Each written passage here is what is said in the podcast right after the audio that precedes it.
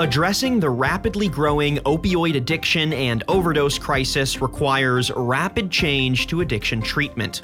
Vital Spark, a Spark biomedical production, is a thought provoking, vital resource for addiction professionals, advocates, and patients who want to stay on top of the next wave of opioid addiction recovery options. The show brings together leading industry experts and advocates to explore addiction treatment, research, and resources delivered in actionable, bite sized interviews. Hello, everyone, and welcome to the very first episode of Vital Spark, a Spark biomedical podcast. I'm your host, Daniel Litwin, the voice of B2B. We're here at a beautiful day in studio, and we're excited to be bringing you the first episode of our show where at large, we're going to be exploring uh, various topics, but more importantly and more specifically, we're going to be exploring alternatives to treating opioid addiction and withdrawal. We're going to be chatting and discussing the larger issues surrounding addiction, how it impacts care systems from patients, obviously, to physicians as well, and where cutting edge technology and methodologies will play a critical role in finding solutions to this persisting crisis. That's a big picture view. We're going to get more specific to today on the podcast on what our listeners can expect from the show, and then we'll also get into the meat of today's episode. But before we do that, make sure you're heading to our website, sparkbiomedical.com. Again, Spark biomedical.com, as well as subscribing to Vital Spark on Apple Podcasts and Spotify just hit uh, that subscribe button and you'll have a full catalog of previous conversations plus notifications when we drop new ones. And for all the video episodes, you'll want to head to our website. So, folks, on our first episode of the show, we're going to be covering several topics, but mainly we're wanting to get you acquainted with how Spark Biomedical fits into the larger narrative of opioid addiction treatment by pulling from our internal expertise to get an update on the state of the addiction crisis, uh, the process for developing an innovative technology for addiction treatment, and how our podcast will help foster some necessary discussions around tackling the crisis and moving key aspects of those solutions forward. So, just for a little context here, the last two years have been a catastrophe, to put it lightly, uh, for addiction related issues. The National Center for Health Statistics reported that from the period between April of 2020 to April of 2021, so a one year period, more than 100,000 Americans died from a drug related overdose. And that's actually a 30% increase and a total that represents more fatalities than car crashes and gun violence combined, right? So this is a major issue. And individual states, too, are seeing opioid specific overdose rates increase as well with the CDC correlating a lot of that to the increased availability and president, uh, excuse me, presence of fentanyl in various drugs. So, with our first episode, again, what we're wanting to do is get that high level view of the crisis, as well as some granular insights on developing said innovative technical solution.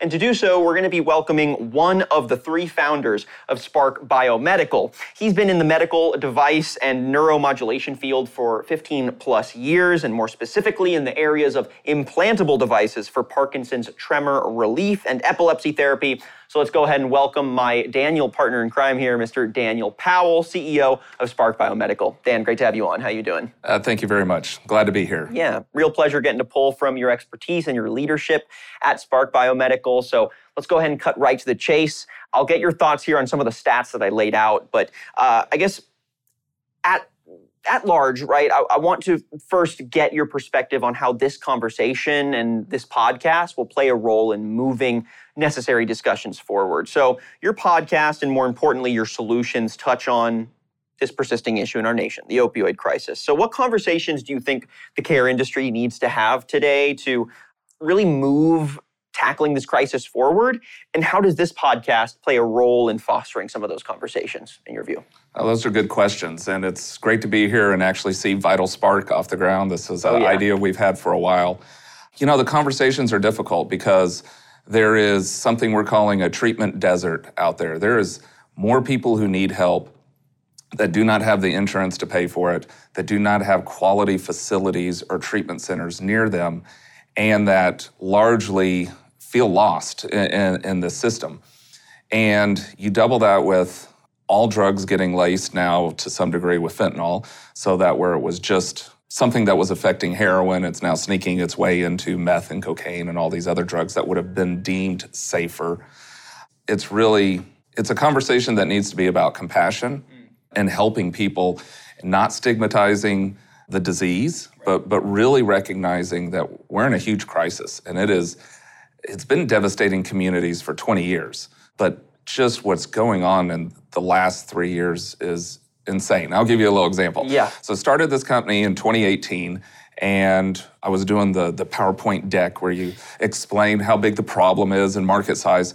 And the number of opioid specific overdose deaths was 42,000. And so I'm pitching to the first investors and I'm like, that's a Vietnam War worth of overdose deaths every year. So it's like we're, we're having a Vietnam War every year behind the scenes, me and my partners are like, I mean, I think we might have missed the peak of this epidemic. Like we were thinking we were like it should.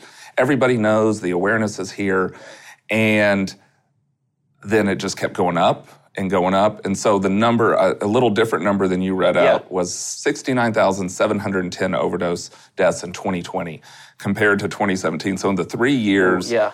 I've been working on this product, it's gone up 40%. And it's just, it's brutal. And it's switched from being a pill mill problem, OxyContin.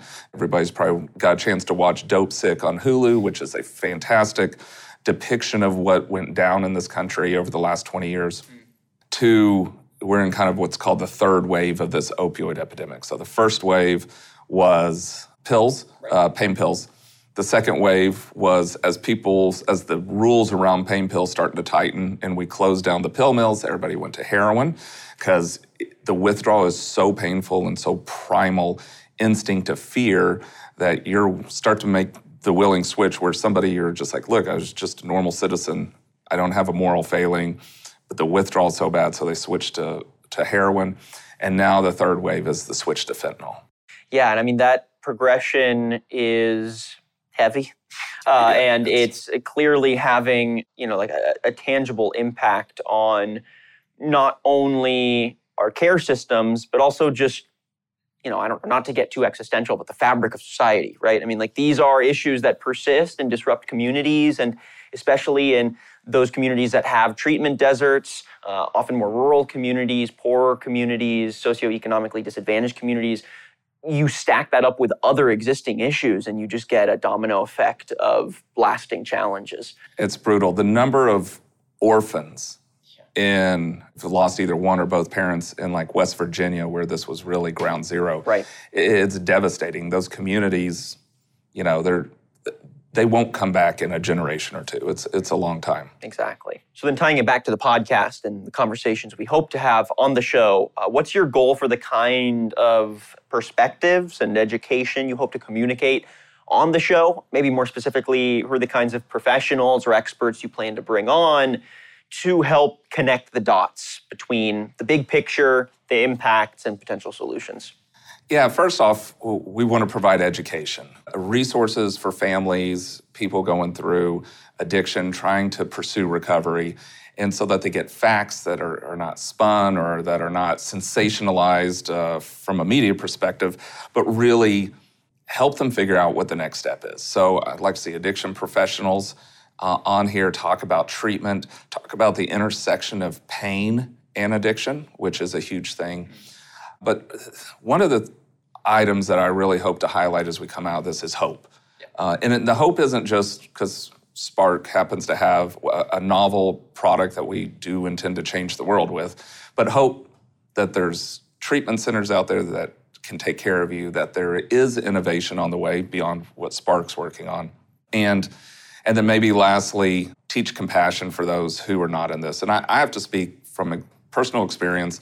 I grew up one of those people who believed that addiction was a moral failing. You know, uh, I remember remember the potheads over at the Sonic. You know, and this is like 1977. oh, okay, those, those so, crazy kids. Yeah, I know. Yeah. You know, the least of our offenders today. And I remember growing up with that mindset, and then I'm coming into this from a neuroscience, neurotech background. And I had to become sensitive to the plight of people suffering from uh, opioid use disorder, not calling them addicts. Don't label them. I used to work in epilepsy, and you didn't call someone an epileptic. You said they lived with epilepsy. You know, you don't label someone on their disease. And so, teaching, sharing that perspective, and really understanding that addiction normally is coming from a place of trauma and normally is coming from a place of someone trying to heal but not having the right resources so they're coping and not to make a long answer long but sure. th- th- my my personal journey was you know i have a nephew who suffered from addiction and i never talked to my brother about it and we just didn't talk about it and we kept it all quiet and he went to prison and we didn't talk about it and when i started working on this i called my brother one day and i said you know for the first time what's it been like? And we had a real honest conversation as brothers that we should have had before. So I think taking away the stigma and and then what's amazing, my nephew is in recovery, and uh, just at Thanksgiving, he and I were talking, and just got to talk about his life and his journey, and he wants to give back and help people now, and it's there is a human there, right? Uh, which which gets you know gets stripped away by a lot of the outside world who just judge it. Yeah, I, I, agree. I mean, the fact that it's that strong of a stigma that it affected even, you know, like your relationship with your brother, right? Like that, I think is a perfect example of how much even, you know, the best intentions, eh, there still has to be a sort of an unlearning process and a refocus on how do we talk about this issue, like at a, at a base level and I think that allows for, you know, and hopefully what this podcast is going to help foster too is an intersection of the big dots, right? Where we talk solutions, we talk, um, you know, the ethos behind being more thoughtful and compassionate as a care industry around this topic, and even, you know, the structural dynamics that create some of these issues in the first place. And I'm looking forward to being part of those conversations with y'all moving forward. So, last, I guess, big picture thing before we get more specific on Spark Biomedical's um, technology and innovative solution here. Uh, you know, I mentioned in my intro, and you helped follow up with some more stats on, I guess, a more recent update to the nation's opioid crisis. But I'm wondering if you can uh, just drill into the COVID impact here. You know, I think, uh, to your point, there is public conversation around this. Our society collectively has been analyzing some of the various touch points that exacerbate this crisis and who bears responsibility. Um, you know, whether that's a pharmaceutical company or even a, a, local pharmacy or any anything in between, right? Where do you pinpoint a, a fault in a system or a, a methodology, and how do you solve it? A big part of that is naturally COVID and the way that it accelerated some of those dynamics of treatment deserts uh, and then just uh, reasons to get addicted in the first place. So I'm yeah. curious what you see as the intersection there between the pandemic and this crisis. You know, I saw today an article that says um, addiction is a disease of isolation. Mm. Traditional 12, there's traditional 12 step programs, uh, but there's also cognitive behavioral therapy and, and future painting of, of, of what you want your life to be. And this will come home. So, one of the best ways to overcome addiction is not to think, I shouldn't use, I shouldn't use, I shouldn't use. Those, the way the neuropsyche works, the neuroscience of your brain that just pushes the first domino over and you will eventually fail. You, you don't have the willpower to resist a long, long, long time. The better way is to picture what you want your life to be and what you don't want your life to be like. And I, I heard that in my, my nephew's voice. He's like, I don't like that life. And when I want to use, I think, no, I, I want to get a job. He wants to be a barber. He wants to have a career. And, and so you take all that and then you stick someone in their home because there's a disease and you're watching the little tally on CNN tell you how many people are dying every day. Right. And you take away their community and their familiar structure and their hope for a job and income, and it is the perfect storm for relapse. And it's perfect storm just to start doing drugs to begin with. I mean, you're just miserable and you're losing hope and you're isolated. So it is the worst thing that could have happened at a time when this country already had this diabolical drug readily available. Right. Yeah, I mean, it's almost like the perfect storm of these two issues compounding. They are. You almost yeah. could, you almost couldn't think of a of a worse scenario to exacerbate the crisis. Uh, so it, it's great that there are innovative solutions in market now that are helping make that journey to recovery easier.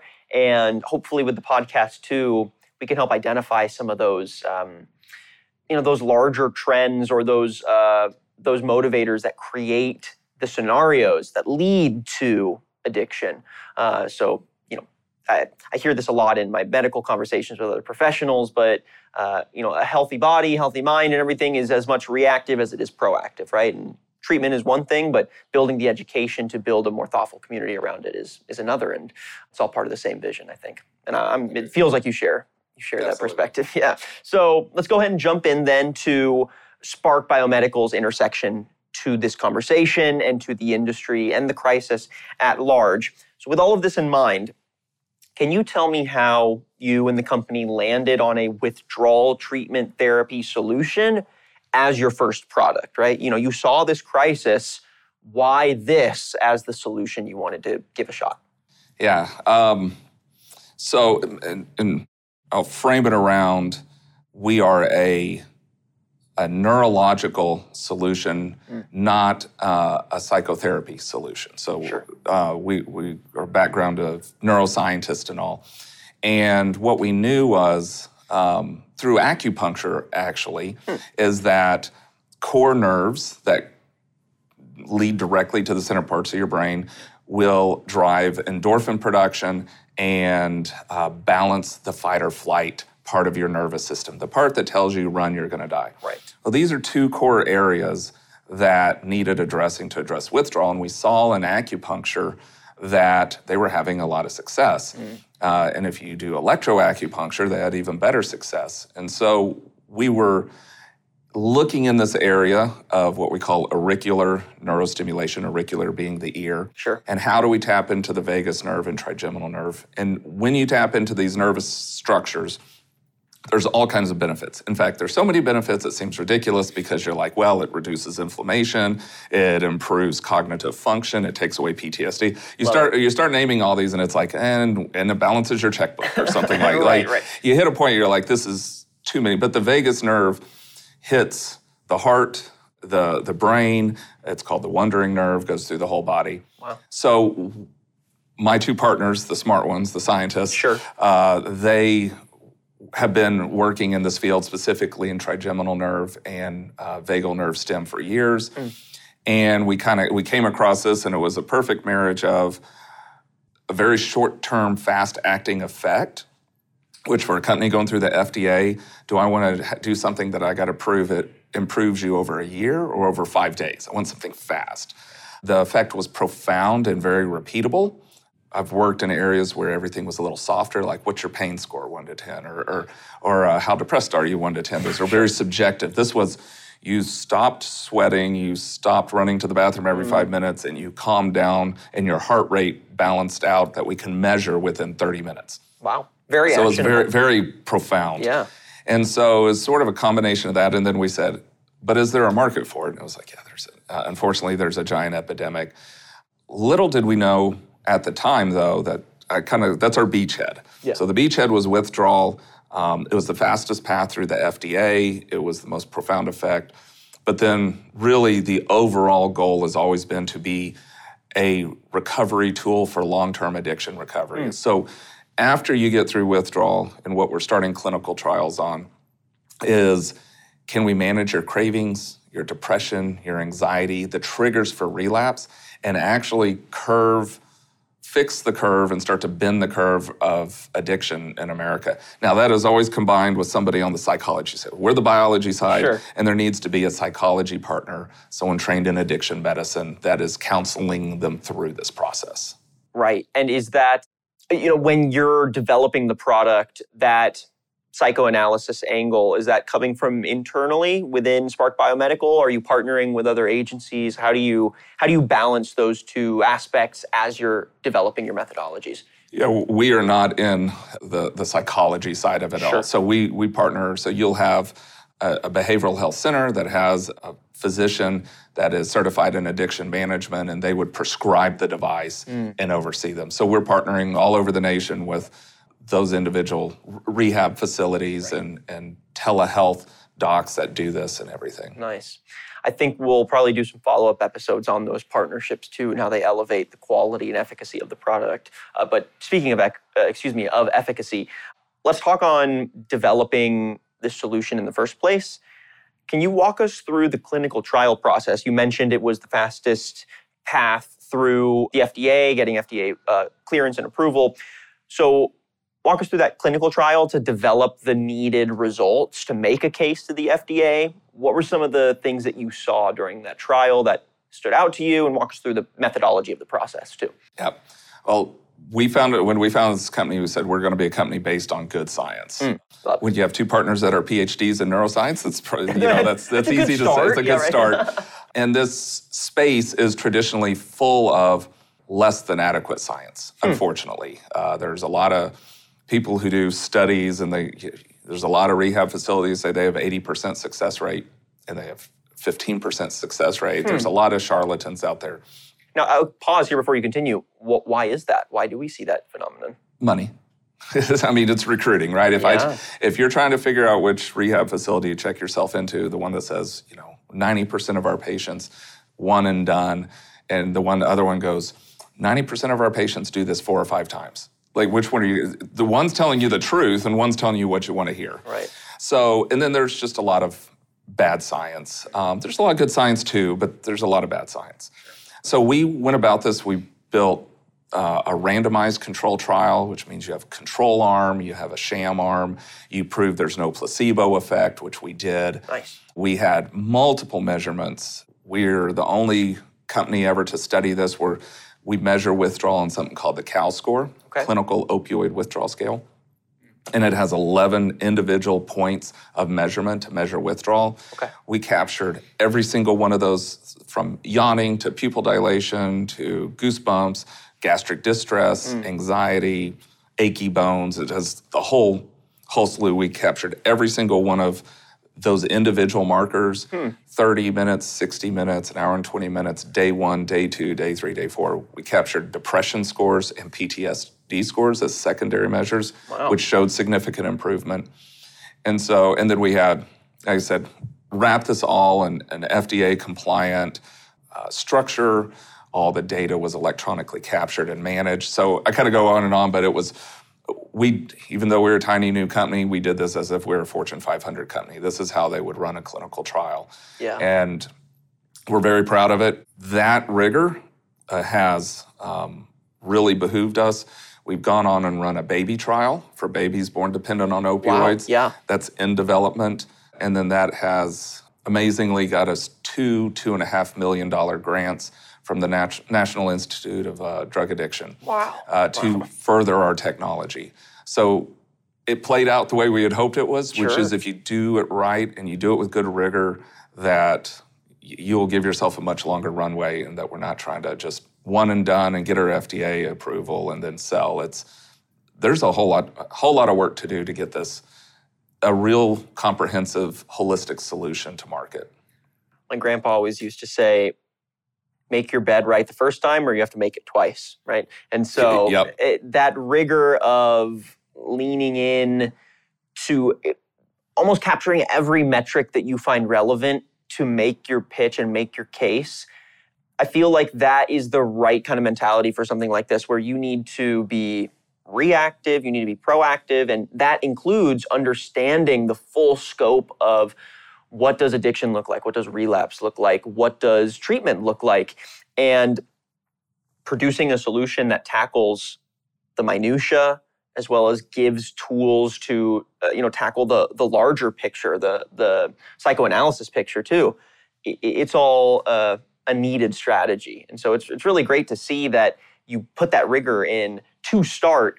Uh, but I also want to highlight the speed of the process. I mean, the fact that you went from concept testing to FDA clearance and sales in the span of 18 months, is that is that accurate? Two, two years. Two years? Okay, yeah, cool, yeah. cool. Two years and we'll give you 24 months. That's still fast. I mean, fast. yeah, that's fast. So, and it's incredibly impressive, especially because the quality did not suffer because of speed, right? So, I'm I'm curious, you know, even though you moved fast, something as impactful as addiction treatment technology needs to be developed thoughtfully, obviously. So, what did it take for you to build that product and get it through the FDA? I'm sure all of that rigor helped make that process easier, but how did that connect to speed, right? How did you actually I don't know, leverage yeah. your resources like a pharmaceutical giant would, but you know, you're a small company.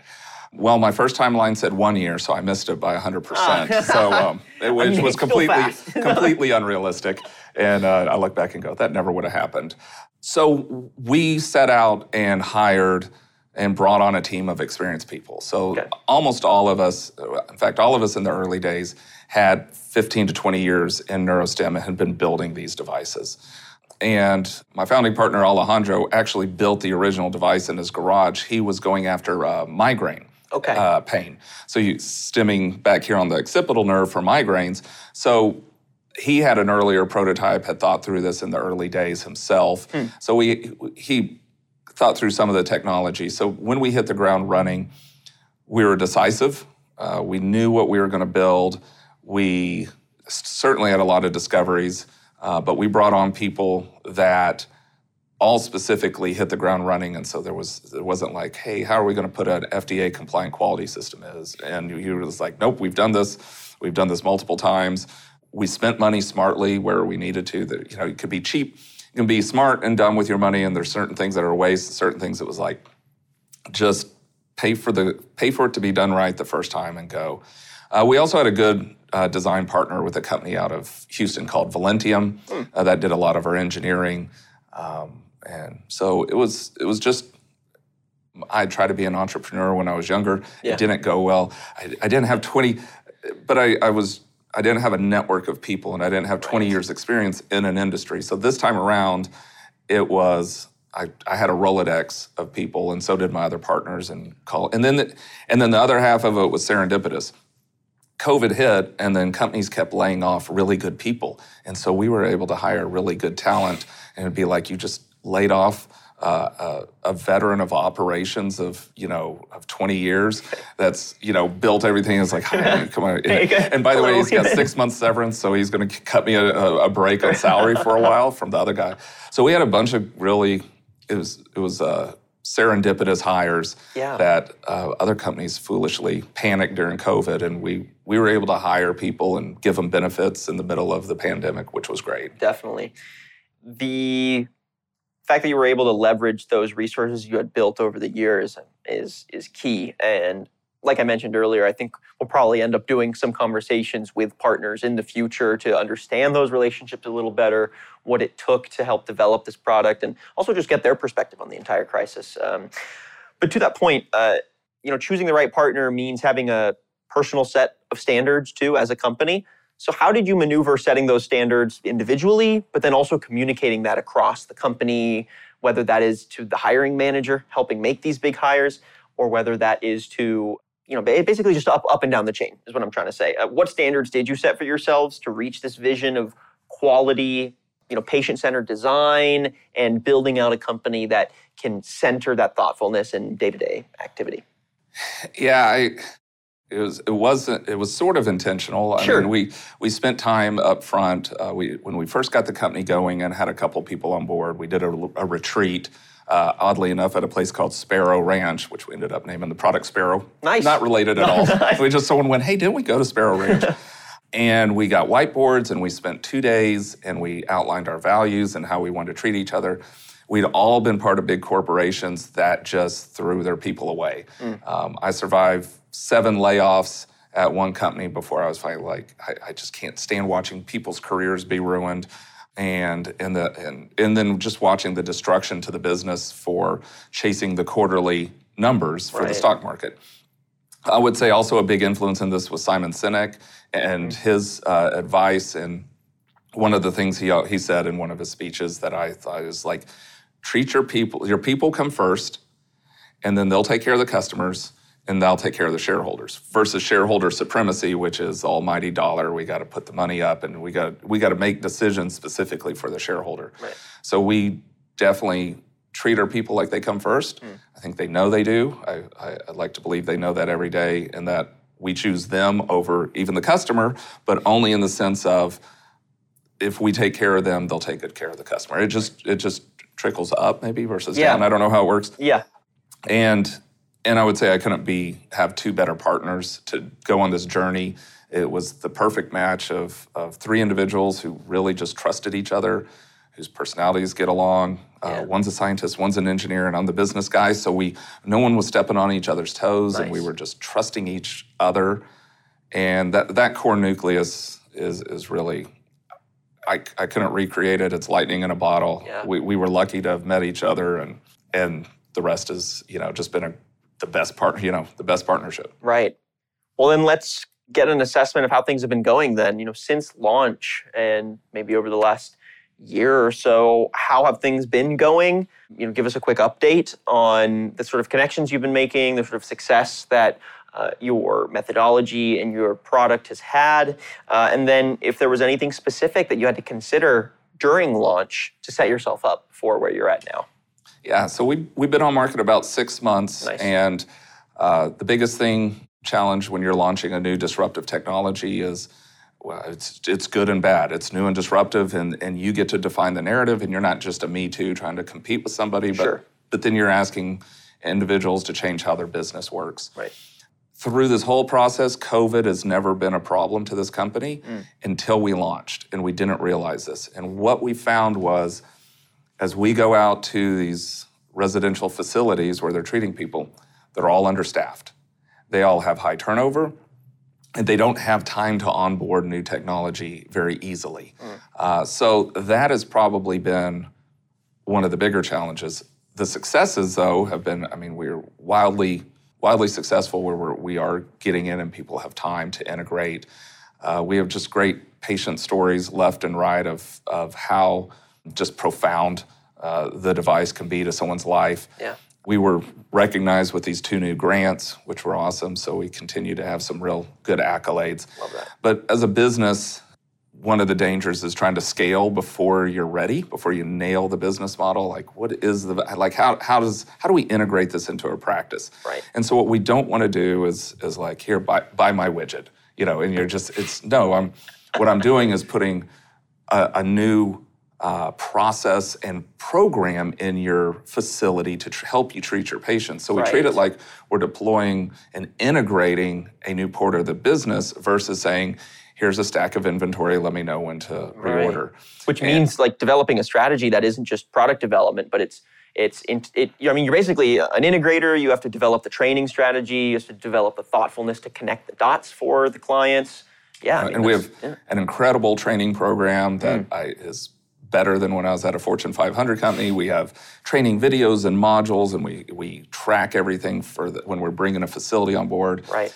And then we have we've cleverly named uh, the integration plan is called the Sparrow Flight Plan. Nice. And so we come in with the flight plan and customize it. Uh, I, I think that'll homogenize down into instead of fully customized for every facility, it'll probably one day be like there's probably three or four major models and we'll be quicker at identifying them. Sure. So that's where we are. Just uh, we're perfecting the business model, the sales model, logistics and shipping. Everything yeah. was manual. You know, like email says, "Hey, ship a product here." Yeah, to, right. to now actually a database and a customer relationship management system. Uh, and we didn't spend any money on those systems before FDA approval. Nice. Because if you don't get FDA approval, all that money would have been wasted, and we would have needed it and, and you just don't know with the FDA sometimes. So yeah. we really had to build all those systems from scratch since mm. we got the FDA approval in January. I mean, the fact that you're already finding this much success and you're still, I mean, in the grand scheme of things, six months is not that long, right? But you're already developing a, a great footprint. You're leveraging those resources and contacts to identify, you know, the right way to develop this integration. I mean, it sounds like the pieces are moving in the right direction. They are. Yeah. They are. Which is never exciting. fast enough. Yeah, right. ne- never hitting that 12 month uh, no. goal, right? Uh, we miss every timeline I put out. but hey, better to miss a timeline and still be setting, you know, what feels like a record, right? Or just at least setting a, a, a standard of quality. So it's it's exciting. And we have a dedicated team. They're just yeah. crushing it. Totally. I love that.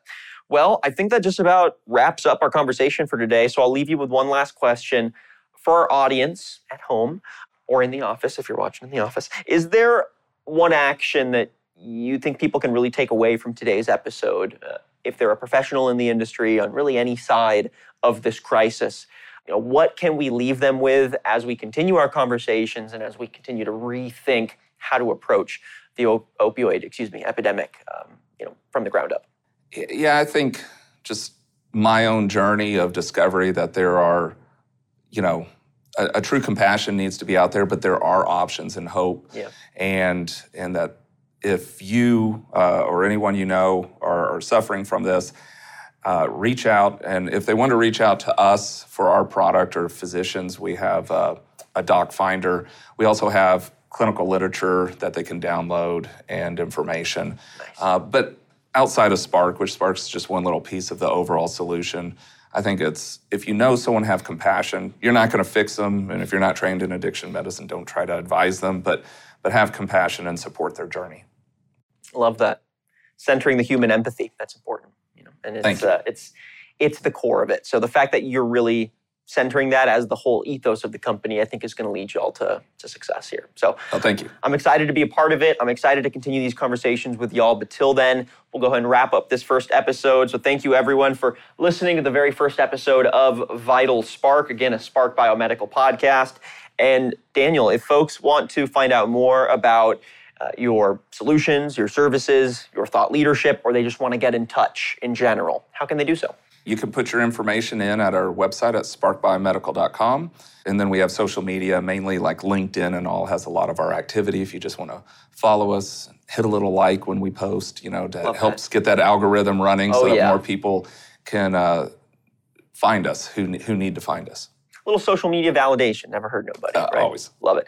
All right, Daniel Powell, CEO and one of three co founders of Spark Biomedical. Thank you so much for joining us. It's really been a pleasure getting to chat today. Thank you. And thank you, everyone, for tuning in to this first episode of the podcast. If you like what you heard and saw today and you want future episodes, you want to make sure you're all caught up on our thought leadership, uh, or you just want to tap into some more expertise from the Spark Biomedical team, make sure you're heading to our website, sparkbiomedical.com, as well as subscribing to Vital Spark on Apple Podcasts and Spotify. I'm your host, Daniel Litwin, the voice of B2B, and we'll catch you on the next episode of Vital Spark.